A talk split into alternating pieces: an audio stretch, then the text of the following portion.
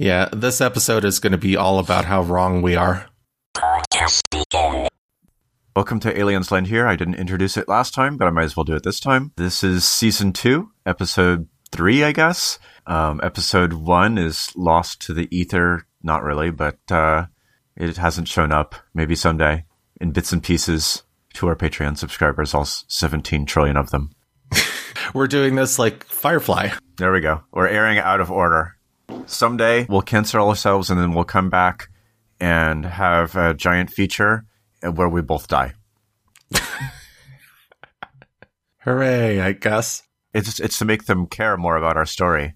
The That's the true. external writer of our lives does it. You didn't update to uh, iOS 12.1, did you?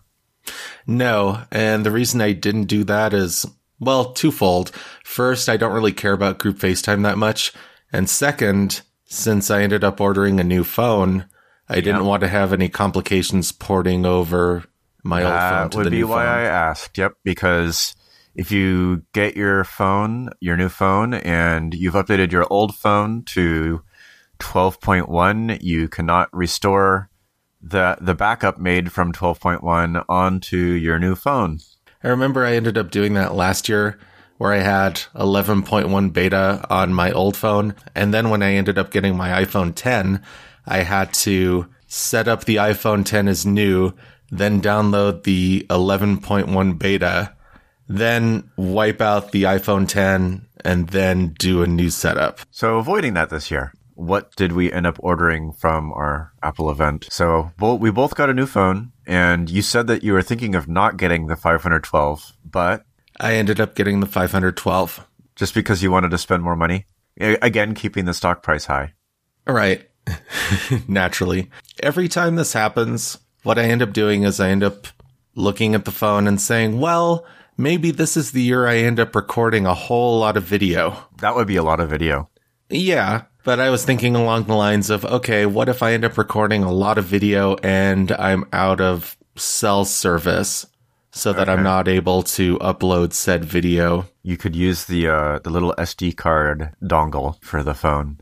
Hashtag dongle life. I have a whole pile of dongles that's in my laptop backpack. It's ridiculous. So you got the 512 gigabyte iPhone 10s Max, and I got the 256 gigabyte 10s Max, and mine was the white. I guess they call it silver, which is the first time I've not gotten the blackest option. Any rationale on that? Previously, I didn't get the white phone or any other color phone because, in addition to having the back be that color, they also had the border on the front be that color. Uh, that would be a contrast to the screen on the front, which is basically black, and then it would have a weird white border, and then in the sun, it would make it even more difficult to see the screen due to the contrast. I didn't want it to be distracting, but if it's on the back, then I don't see it when I'm looking at the screen. That's one of the things I really love about the new phones is that there's no longer any sort of white front whatsoever. Yeah. And for the longest time, I ended up getting just the space gray variant of the phone just so that I would end up having a black front instead of a white front. So, what color did you get for this one? I ended up getting the space gray. Okay. See, at this point, it doesn't really matter for me because it's always sitting behind a case anyway.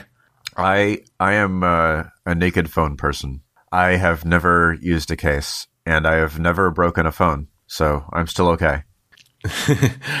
The uh, one time I broke a phone was I broke my iPhone 3G by uh, accidentally dropping it in a hot tub. I don't think a case would have protected the, from that. Exactly. Yeah. So um, I had the cover on the hot tub, and I had the phone resting on the top of the cover. And uh, without thinking about it, I ended up flipping the cover, and I hear a big plop sound as the phone ends up going to the bottom of the hot tub, and the rest is history. Were, were you so busy contemplating whether or not you were in a simulation that uh, you lost track of your phone? Sure. For those that don't get it, that's an uh, Elon Musk reference. Oh, oh, Since uh, he said that he spent way too many hours in the hot tub contemplating whether or not it was in assimilation. Um, but besides that, the reason I end up using a case is because I have my ID and one of my um, credit cards within the case itself. Ah, yeah. I have family members who do that. That makes sense. Yeah, I don't carry a wallet around anymore unless it's absolutely necessary. Yeah. And the case ends up enabling this. This is why I really hope that um, the Apple Wallet ends up having support for actual IDs sometime soon. Once they end up doing that, and once um, places transition to having contactless payments all the time, then I'm thinking I would just get rid of the case altogether. Moving on to the watch. I think we both got one there too. What was yours? Um, the 44 millimeter stainless steel. So I got sort of the standard cheap geek option of the 40 millimeter and uh, space gray, and then the sort of uh, sport strap thing, the one that has the little Velcro And this time it was black instead of gray. I liked the strappy thing last time, so. Uh, I didn't see any option for the uh, regular stainless steel to have a black strap or the black fluoroelastomer strap. It seemed to only be available in a white option. Huh. I think they actually pared their offerings down quite a bit since there are now so many straps. This is so in a subsequent uh, event, they can say, hey, we have more watch straps now. Or they force you to buy a watch strap that you really wanted. One of the things that I noticed, oh, first thing, uh, correction from last time, the the measurements are the size of the case vertically, not a diagonal screen measurement like we had thought that it might be. Um, and that's sort of weird because usually you would think of the measurement uh, for a device being based off of the screen size and that it would be diagonal, but no, just just vertical and the entire case. Do you know of any other watches that actually measure that way? I don't know how watches are normally measured, so maybe this is consistent. The majority of watch faces are round, right? Uh, most, yeah. Except for unless you have like an old uh, Casio calculator watch, which are awesome, by the way. So you would think that they would measure based off of diagonal simply because it would be the closest thing to diameter. With a round face, sort of, if you start from the middle, that would be the same thing. So technically, its height and its width would technically be the same. Yeah. And then the other thing that I noticed when looking at the schematics for the watch was uh, due to the ECG, um, the the the optical sensor for measuring your heart rate instead of there being what looks like four of them, there is now only one of them, and it says generation two heart rate sensor. But it seems like with fewer contact patches that it might be less reliable. I wonder if that's actually the case. And the reason that they needed to do that, as I mentioned a little bit earlier, was because of the ECG. In order to take the uh, electrocardiogram, it needs to have two contact points because it's running a current through your heart to do the detection. So one of the contact points is the crown, and the other contact point is your wrist, and so it goes all the way through. Anyway, do you do you think that's going to affect the heart rate measurements at all? I'm really curious about that. I mean, there's a couple ways that they could compensate for that. Like, uh, one thing I was thinking of is that they may just measure it more frequently rather than, uh, what is it right now, once every 10 seconds? That would probably help, but if the part of the sensor that would be in contact with the skin, I mean, like, if your watch is loose, it seems like there would be before, like if three of them were not touching your skin or askew or like in a weird position, then the last one could still do the measurement. But if there's only one of them in the center, I mean, it's also possible that the sensor itself is a lot more reliable. That's the hope. Uh, and it could also have a brighter light. From a power perspective, you have to think that there are things they can do to compensate due to there only being one sensor instead of four. Right. Anyway, it'll be it'll be interesting to see what goes on with that. Do you have any other watch thoughts, or if not, let's move on to iOS 12. Yeah, I don't have any right now. For for iOS 12, I haven't played with it that much since I was not on the beta. Um, my major thought about it is I really like the new uh, screen time restriction stuff and uh, screen time monitoring stuff since I am a parent, and that is very helpful. So I went and I took my son's phone and I made it require a password between 10 p.m. and 7 a.m. And uh, and you can also limit which apps are available in the restricted period. So I just made like his toothbrushing app available during that period, so he wouldn't go, "Hey, unlock my phone" when he needs to go do that. Toothbrushing app. Yeah, we have a Bluetooth enabled toothbrush. It, it's the uh, Sonicare one that he has, and it measures the pressure and angle of his toothbrushing as he's going, and then it shows him on the screen which part of the mouth he's supposed to be brushing, and then it has like uh, tries to determine whether or not that those teeth were brushed. And at the end of the thing, it has like a touch up thing, like, "Hey, you should redo these areas. It wasn't quite right." That kind of thing. Is this entirely a kid thing, or are there adult variants? This, this? is actually the adult app that he's using. Um, but yeah, wow. I Yeah. kind of want that now. Um, so some questions about the whole uh, time limiting thing.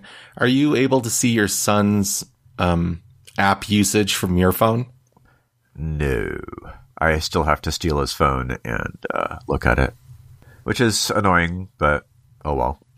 So even though you can't do any kind of real management of devices unless you have the device in front of you, um, do you know if iOS 12 enables that within other sort of third party apps? What I meant here is that even though it's not within iOS 12 directly, that since there is time management present, that a third party application would allow you to remotely manage Oh, it. I don't know. Well, that I think that that would violate their sandboxing because the apps are not supposed to be able to interact with the other apps, and uh, I guess it's technically just interacting with the settings app. Um, so if settings decided to expose that functionality, like via Siri shortcuts or something, then it would be doable. But I don't think that it has exposed any of that.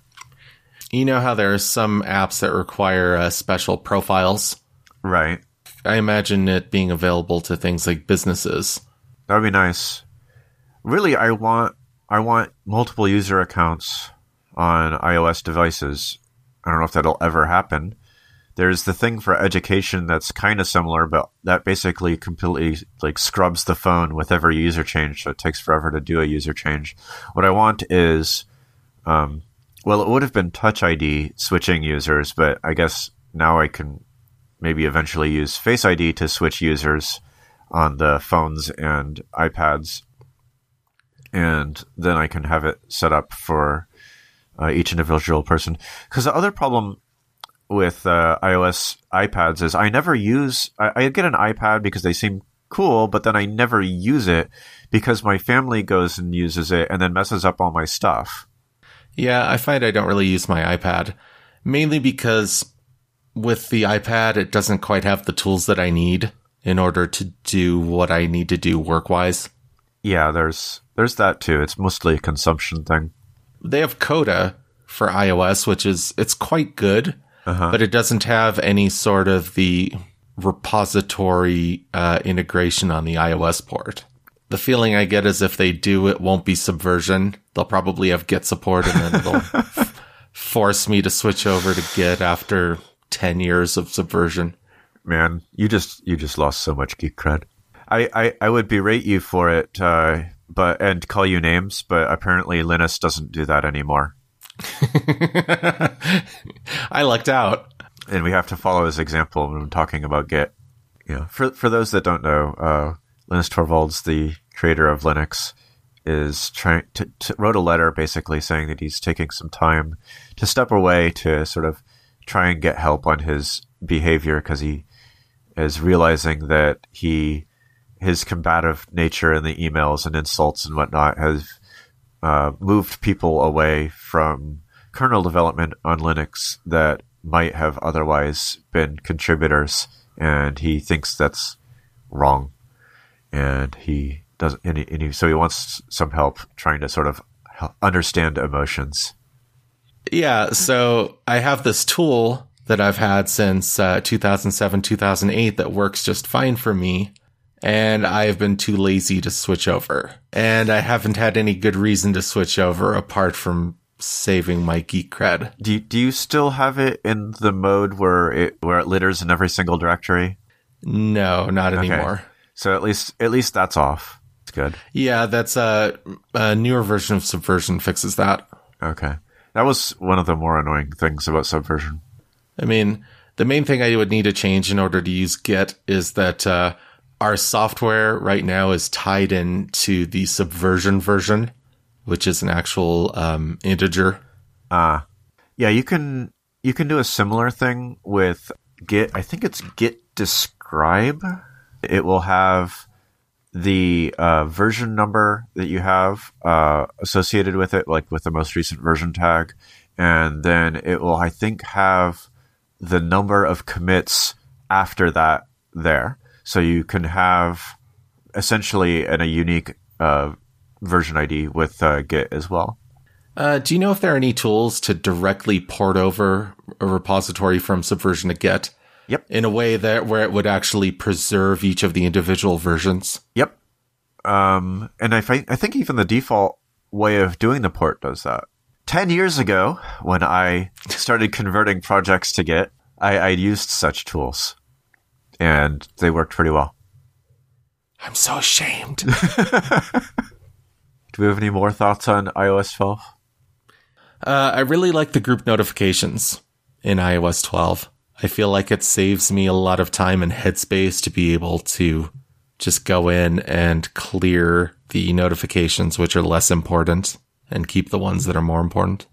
Yeah, I wasn't sure if I was going to like that. When I use Twitter or whatever, I use uh, Tweetbot because I hate the sort of out of order timeline kind of thing and whatnot. Same with Facebook. I hate the out of order timeline. And I was worried that with grouped by app, I would hate the out of order messages uh, because they're grouped by app and not, and well, they're grouped by app then by time, but I want, I was wondering if I would want something completely chronological, and it turns out that I don't care, which is good. Um, you know, Twitter's going to add back the uh, chronological timeline as an option. Yeah, but I hate the, I hate the Twitter web interface, and I want to complete, I want to continue just using an app forever. So it wouldn't matter either way. Well, I use the Twitter app, and the main reason I use the Twitter app now, in addition to Tweetbot, is the uh, activity feed. Are you talking about on the phone? Yeah, uh, because they Twitter for- retired their Mac app, right?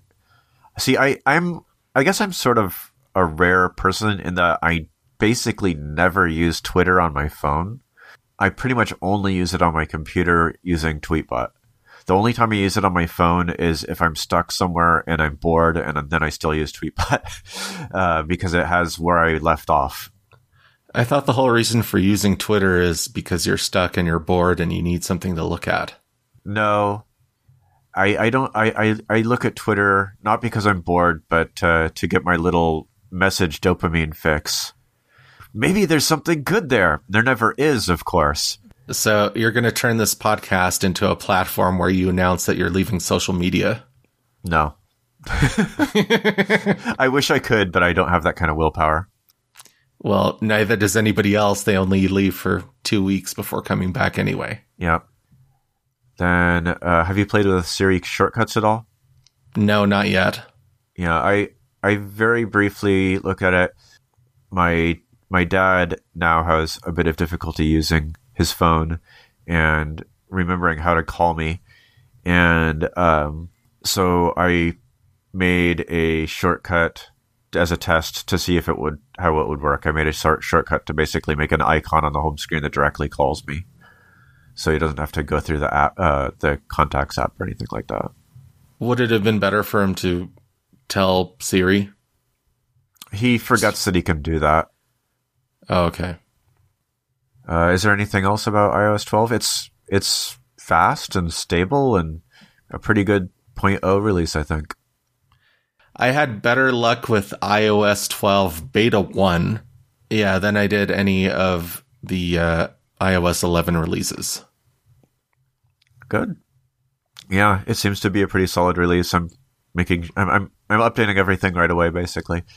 Partly because I uh, think it's better a, a better OS, and but primarily because I'm very curious about how long each app is used on each device, and I want to go and look at the screen time uh, statistics for all of them. I have this bad feeling that iOS 13 is going to be terrible. Lucky number 13. Well, um, from what I recall, iOS 6 was really, really solid. Uh huh. And then afterwards, iOS 7 was a complete. Well, 7 is where they did their total redesign. Right. So now we're going to be looking at iOS 13 next year, which is probably going to have a decent amount of redesign. You think they're going to do as much of an overhaul as they did with 7? I'm not sure about that. They don't have any they don't have any uh executives in there bickering anymore, right?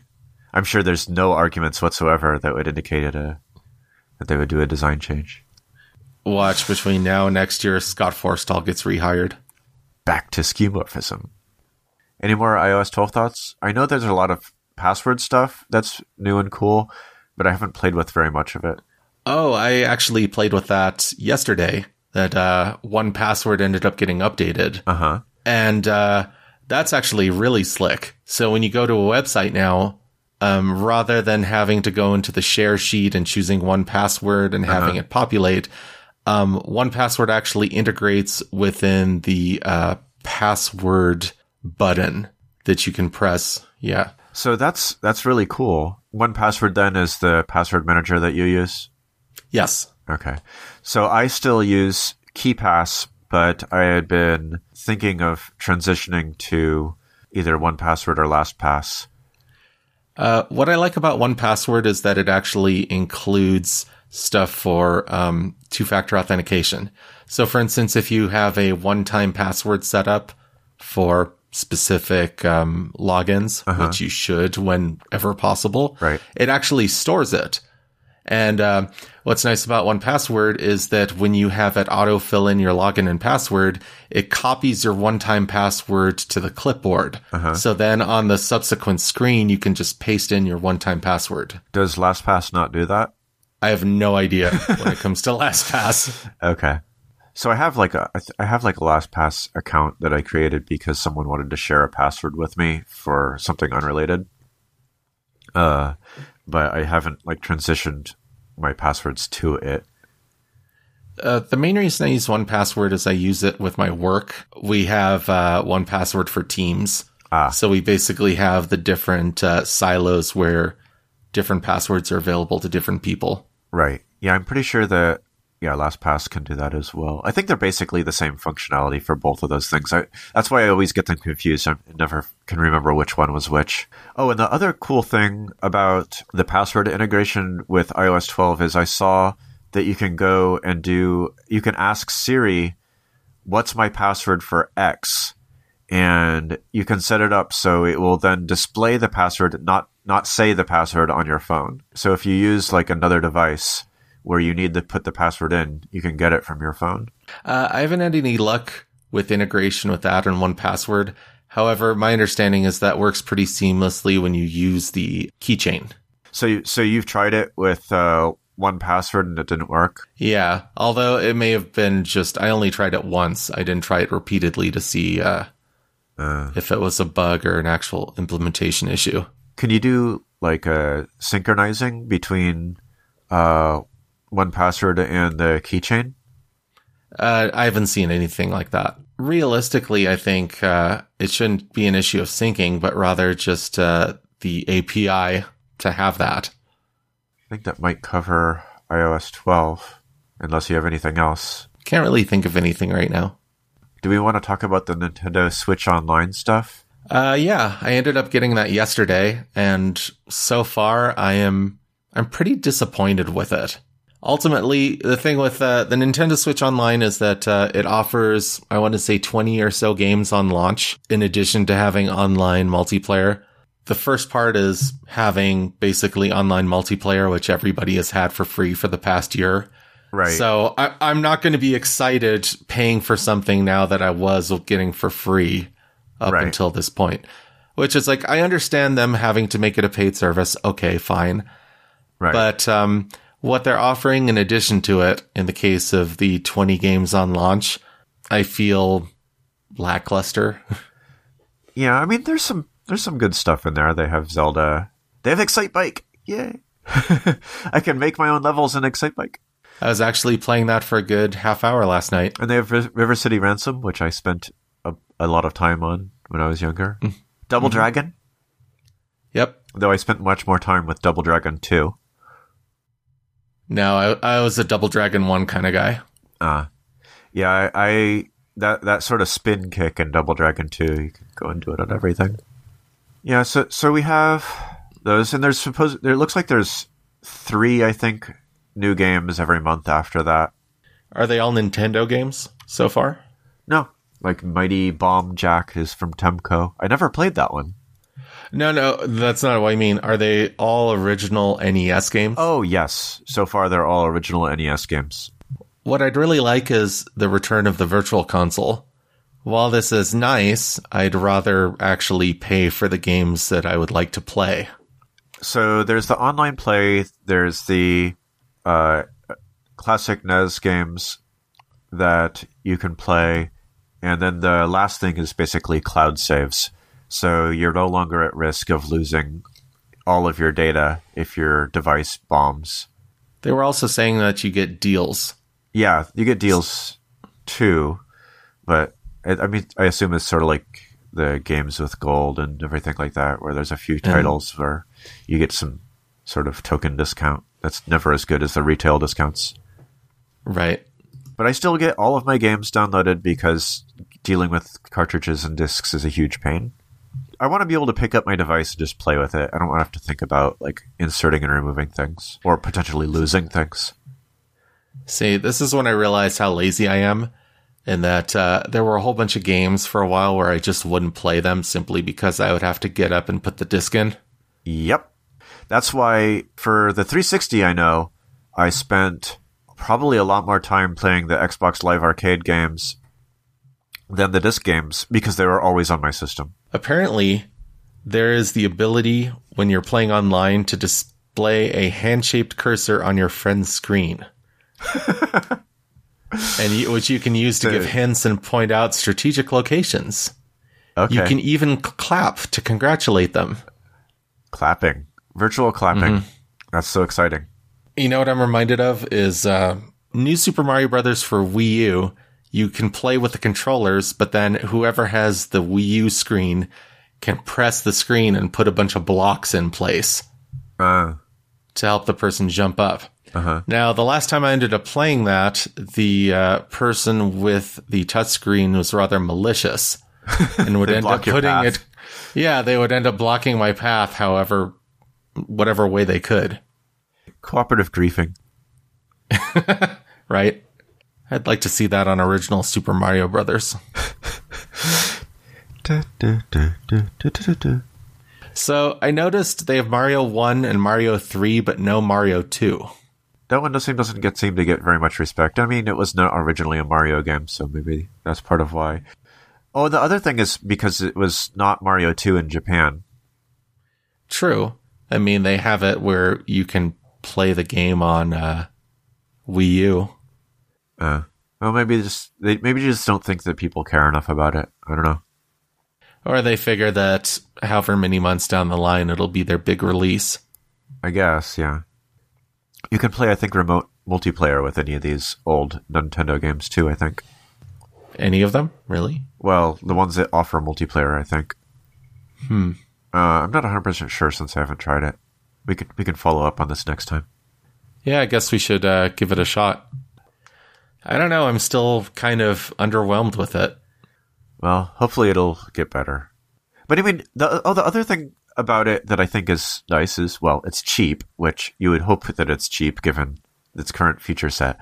But uh, the family subscription is thirty five dollars for a year, uh, which is less than the individual subscription for Sony or uh, Microsoft. And the interesting thing there is it allows for up to eight accounts to be in the family plan. So if you have friends, you can sort of split it there. Yeah, I found that part interesting too.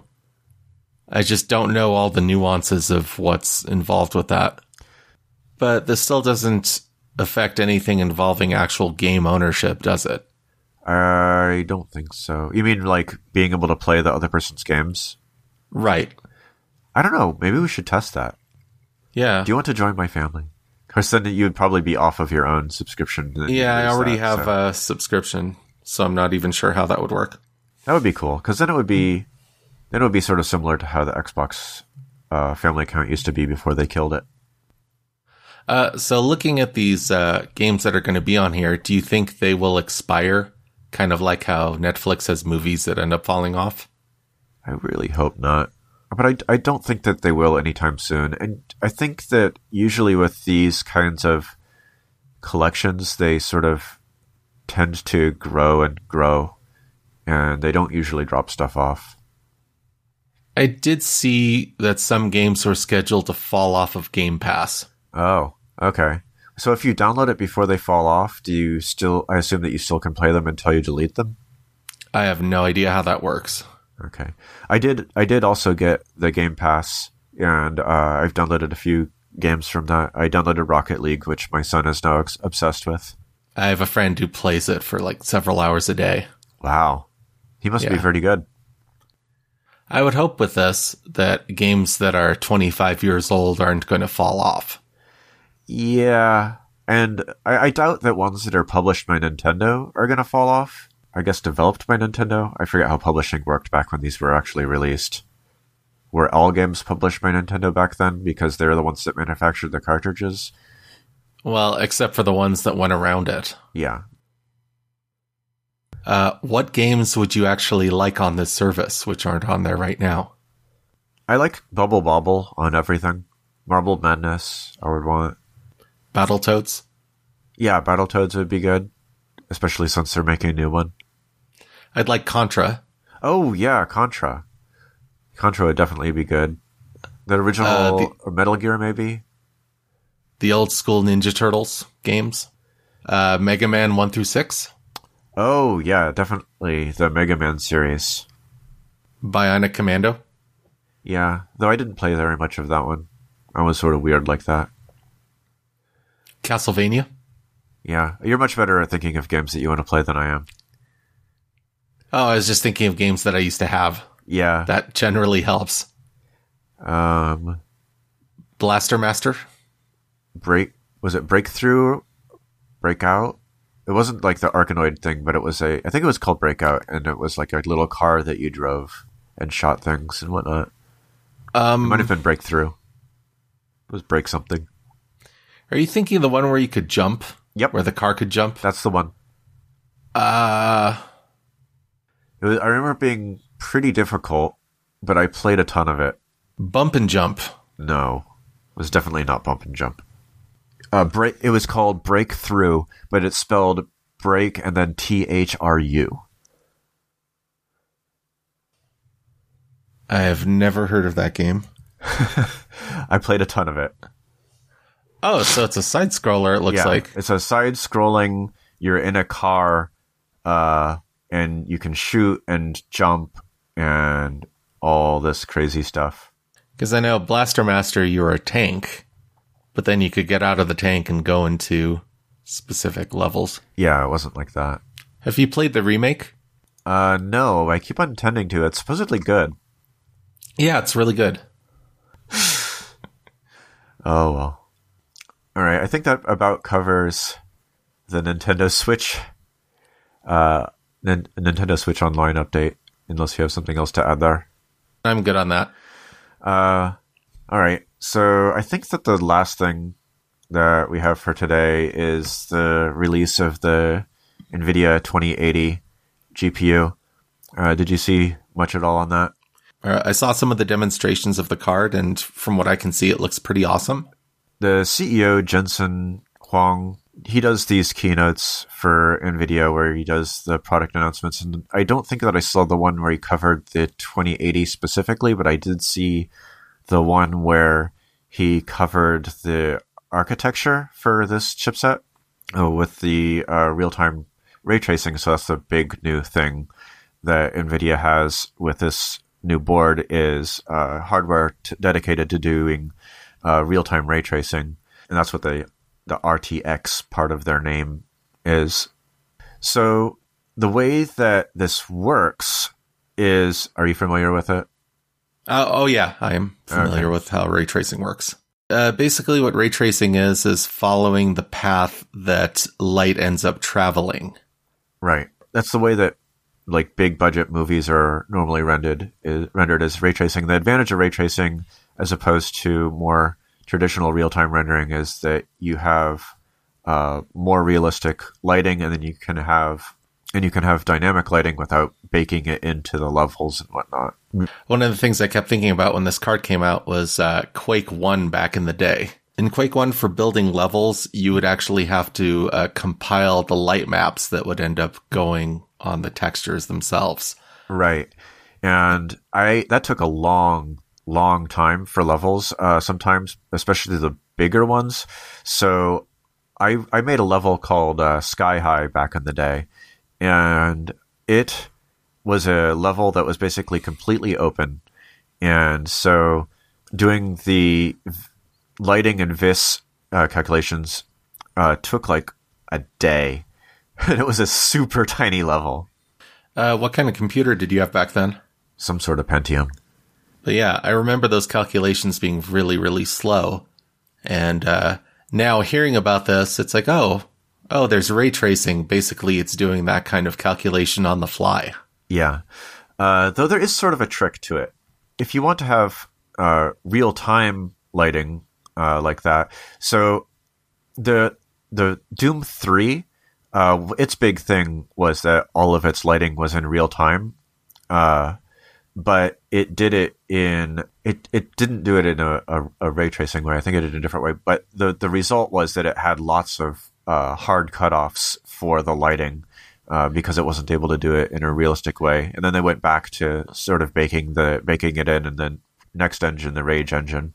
But I did kind of like how every single light source in the Doom Three uh, actually contributed to things, and they could move around and everything. Honestly, I would love to see in Doom 3 a version that actually takes advantage of this. Yeah, that was... It's just unfortunate that Doom 3 is so old at this point that a, a new Doom 3 style Doom game. And the, don't get me wrong, the new Dooms are probably a lot better actually. The the gameplay is fast and fun and awesome, but they don't have the sort of uh, dark atmosphere. Um was the Doom 3 source code ever released? Yep. Doom 3 BFG edition source code it's on GitHub. So you'll have to use Git. You, you, you can't use Subversion downloading the Doom 3 source code. Damn it but yeah, that's that's available. So someone could go and update it with uh, RTX. That sounds like a project, uh, but one I would never have time for.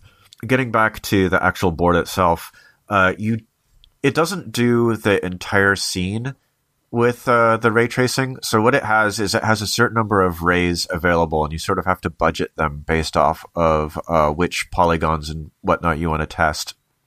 And so you have to send them out sort of strategically in the future, I imagine you'll get more and more rays as they update this hardware, and it'll be closer and closer to real, uh, real time ray tracing.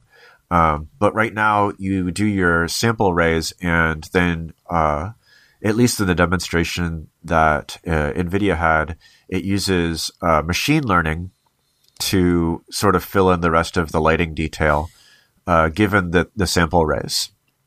Uh, so it's a combination of uh, ray tracing and machine learning in that case. So, how does the flagging work? Is it specifically a a specific polygon that you're saying to be reflective? I would have to look into it more to be to get the specifics.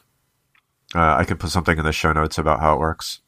Also, do you have any idea what the resolution was that they were showing for each of these demonstrations? I I think most of the time they did 1080. Uh, I think that the ones for the like the Nvidia keynote might have been 4K, uh, but I'm not 100 percent sure. They did like this cool stormtrooper thing where they were lighting that in real time, and uh, Captain Phasma and whatnot. With they got all mm-hmm. the nice reflections off of her armor. That looked pretty cool. So what I'm thinking here is that since there's a limited number of rays that the card provides, that uh, going back and backporting something like say Doom 3 or Quake or something like that would probably be pretty difficult then. Uh, I th- I think that it wouldn't be that much more difficult than a lot of a lot of other sort of graphics improvement mods on other games. So I don't know. Well, I guess why is from the sound of it is it sounds like there's specific objects within a level that you would want ray traced as opposed to just having the entire level be ray traced. Well, usually you do it as sort of a global thing. Like you you you you just have to be strategic about where your sample points are, and it, re- and it replaces other lighting algorithms you might have. But then something else to consider is that those old games have so few polygons as well, so that may be a factor to uh, Yeah, take into account. right. Though you sample just different sections of the the polygons. There's uh, did you see the Atomic Heart ray tracing demo? Uh, no, no, I didn't. while you're looking at that, I, I can sort of describe it. Uh, the the Atomic Heart uh, is is a game that's coming out that has all sorts of crazy machines as their characters, and a lot of them are reflective, and there's a lot of different lighting, and so the real time ray tracing in this case really gives the world a lot more of a realistic feeling to it, and gives the robots in question uh, a lot more character.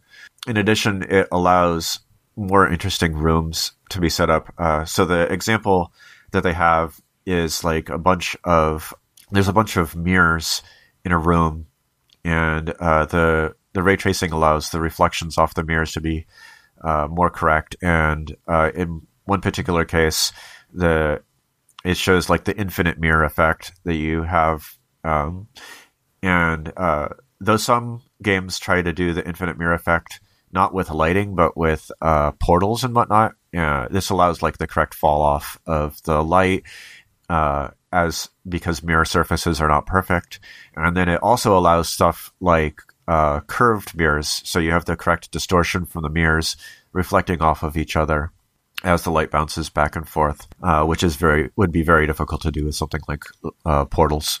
Yeah, I had seen part of this game as one of the demos where they have the robot that has the um, that has a series of lights on it head on its head, Right. and it ends up uh, it ends up kind of taking a spin on its head, and it ends up affecting the lighting for the whole room. Uh huh. I just I didn't know what uh, I hadn't seen the actual demo for the game. Yeah. I'd figured it was just a tech demo. Oh no. So if did you go to the the second one down? Yeah, I'm looking at it now. looks really really good. So there's a whole game like that. That's going to be fun. Yeah, I want to play that now. Just to just to gawk at it. You you you're going to go and build a PC now with the with the RTX board. Hmm. I don't suppose there'll be a Mac OS port, will there? Probably not. Yeah, no Mac port. Yeah. So the the board looks really cool.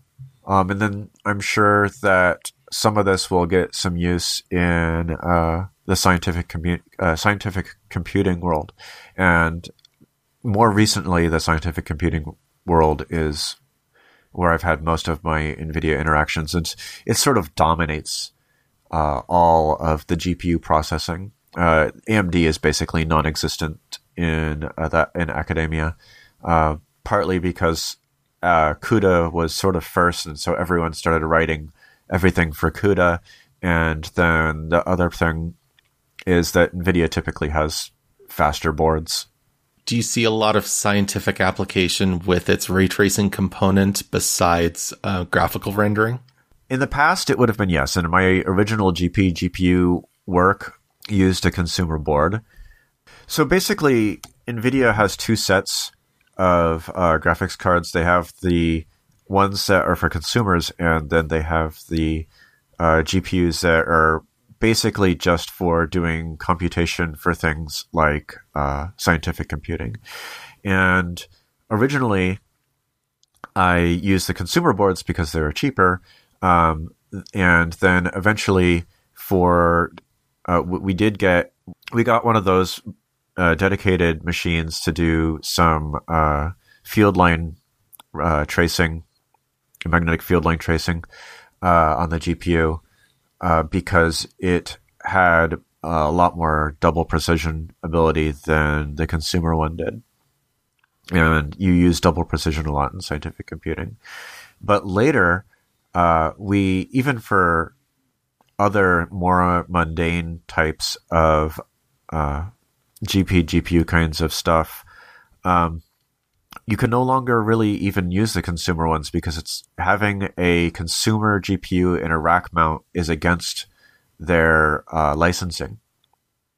So they say it's due to like managing thermal loads over time, um, but I'm pretty sure they just want to sell the more expensive boards. Anyone, if if you try and actually buy a rack mounted consumer GPU uh, from NVIDIA, you it's like impossible. Uh, you you pretty much have to get the more expensive ones like the like the Pascal or, or the Volta uh, or the previous Tesla or Volt uh, Pascal ones, because if a vendor builds a system that has a consumer GPU in it and it's a rack mount system, NVIDIA will basically cut them off and no, no longer sell them boards. So you could do it yourself, just uh, you can't have somebody else do it.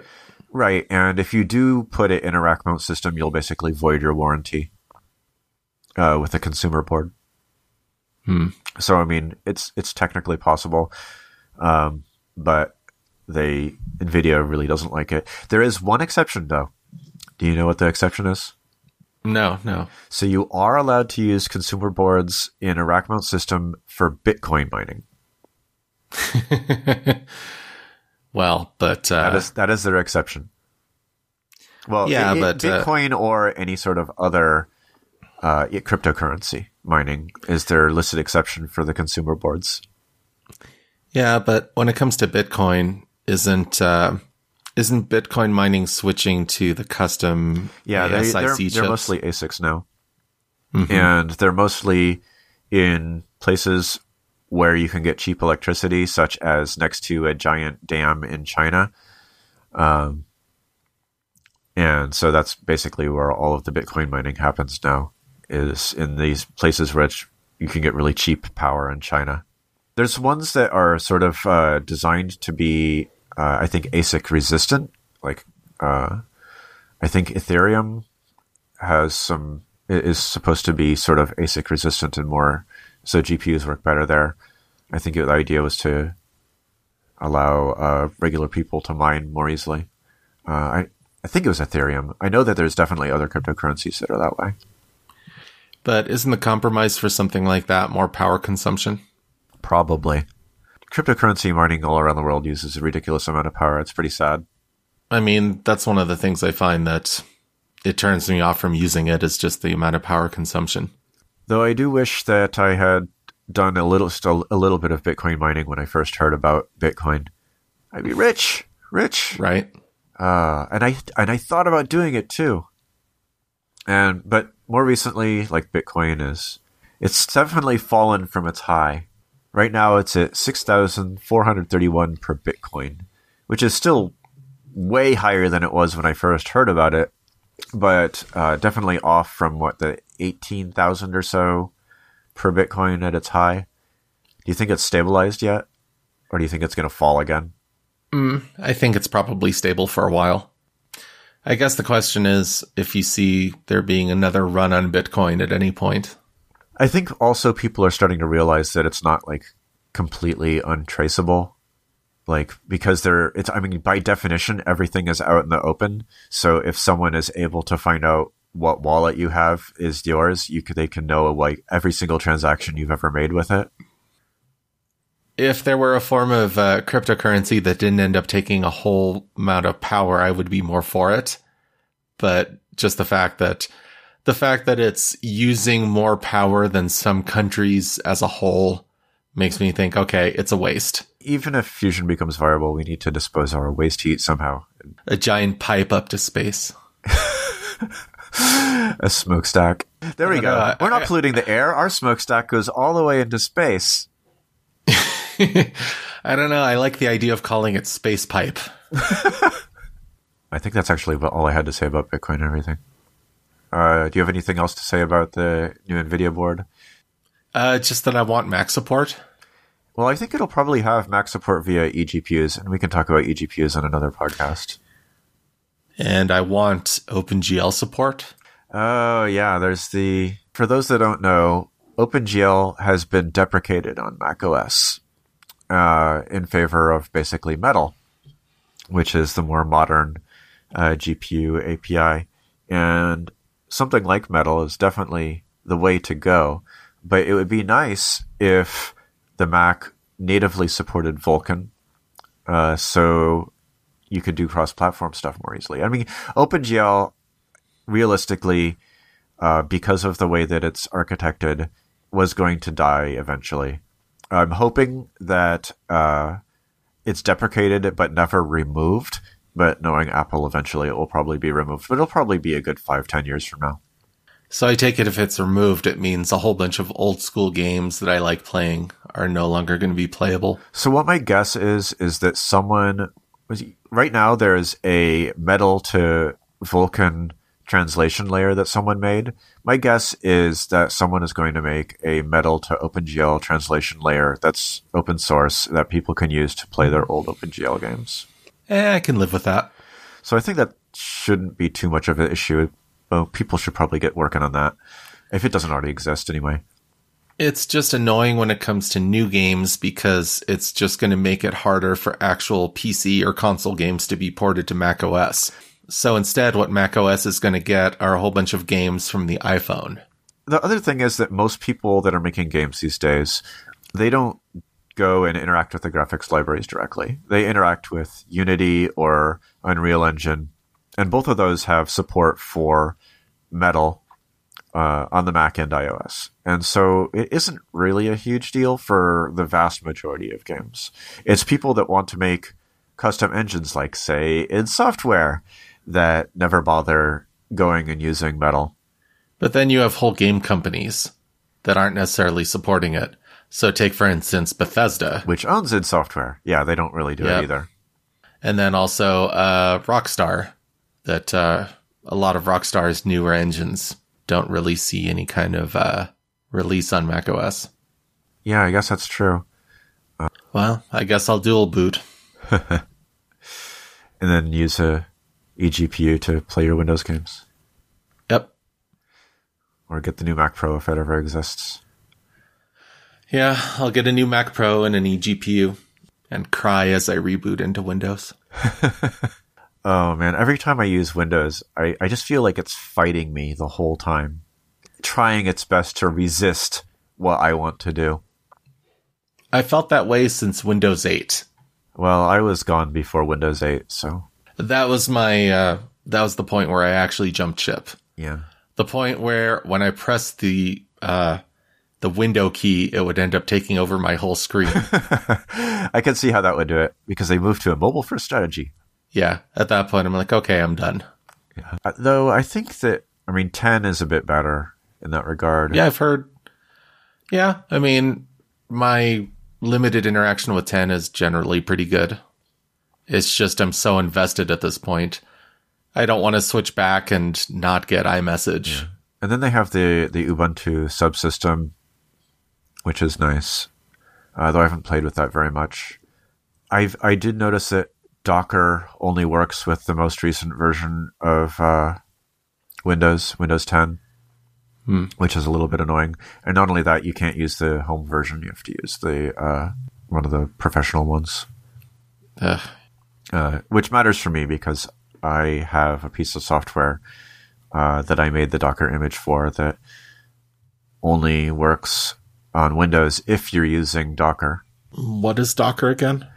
Docker is sort of like a very lightweight virtual environment. So it's not a virtual, it's not a virtualization system like Parallels or VMware. Uh, it's instead virtualizing the operating system environment, not the kernel.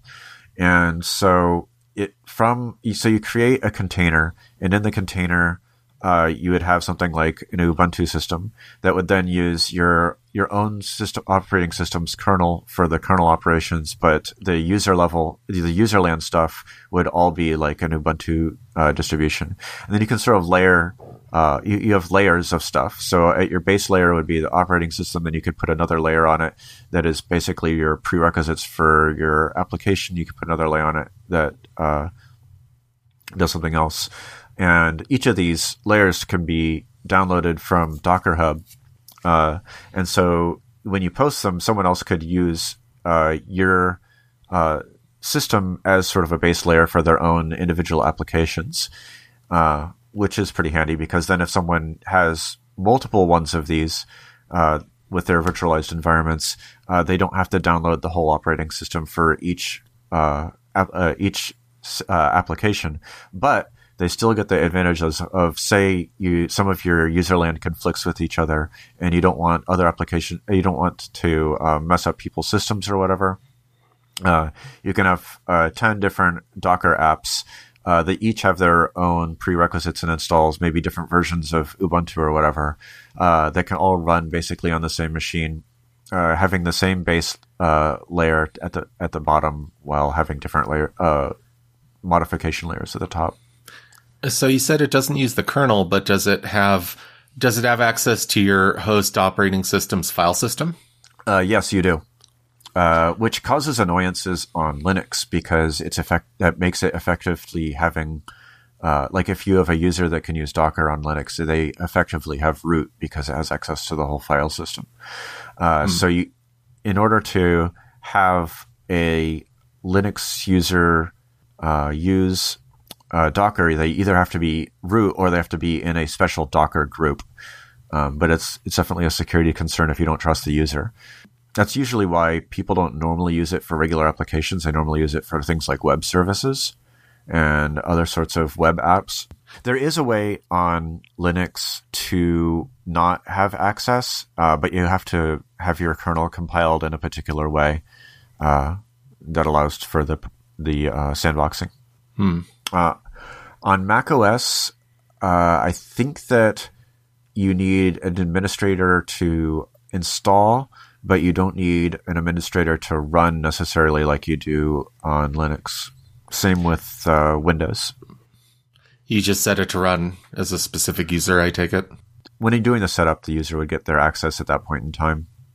Mm-hmm. And you can, uh, under under Windows, when it uh, requests access to the file system, there's a prompt that comes up. So the user that uh, the user needs to control that part of the operating system on Windows in order for that to show up in their Docker image.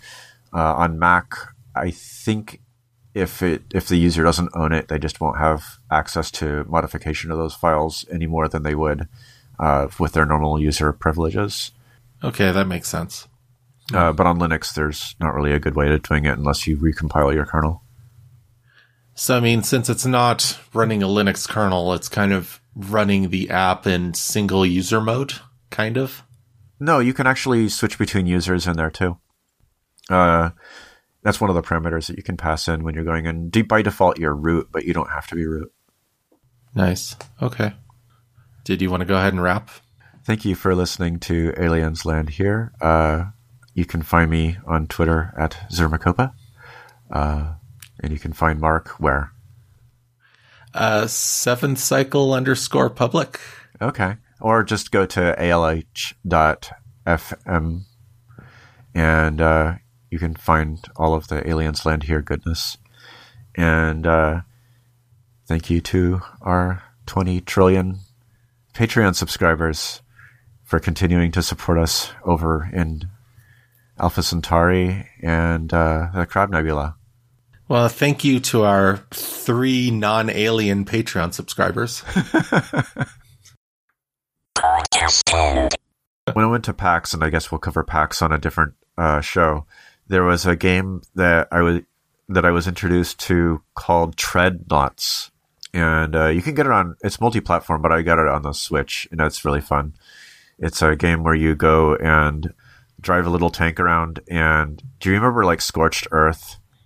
Where oh, yeah. you do the arced shots and everything. It's sort of like a little real time scorched earth kind of thing where you, except that you can drive your tank around and you can, uh, you can hold down the trigger and the longer you hold down the trigger, the cha- the, the arc changes for when you let go.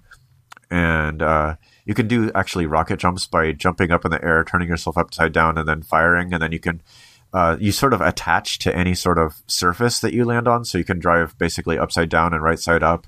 There's all these cute, clever levels. It's and then um, it's designed as a multiplayer game, so it's best if you have four human players playing against each other. It's really good. Yeah, the gameplay footage looks really fun. I wish they had a uh, online component for it because that would be super fun to play against you.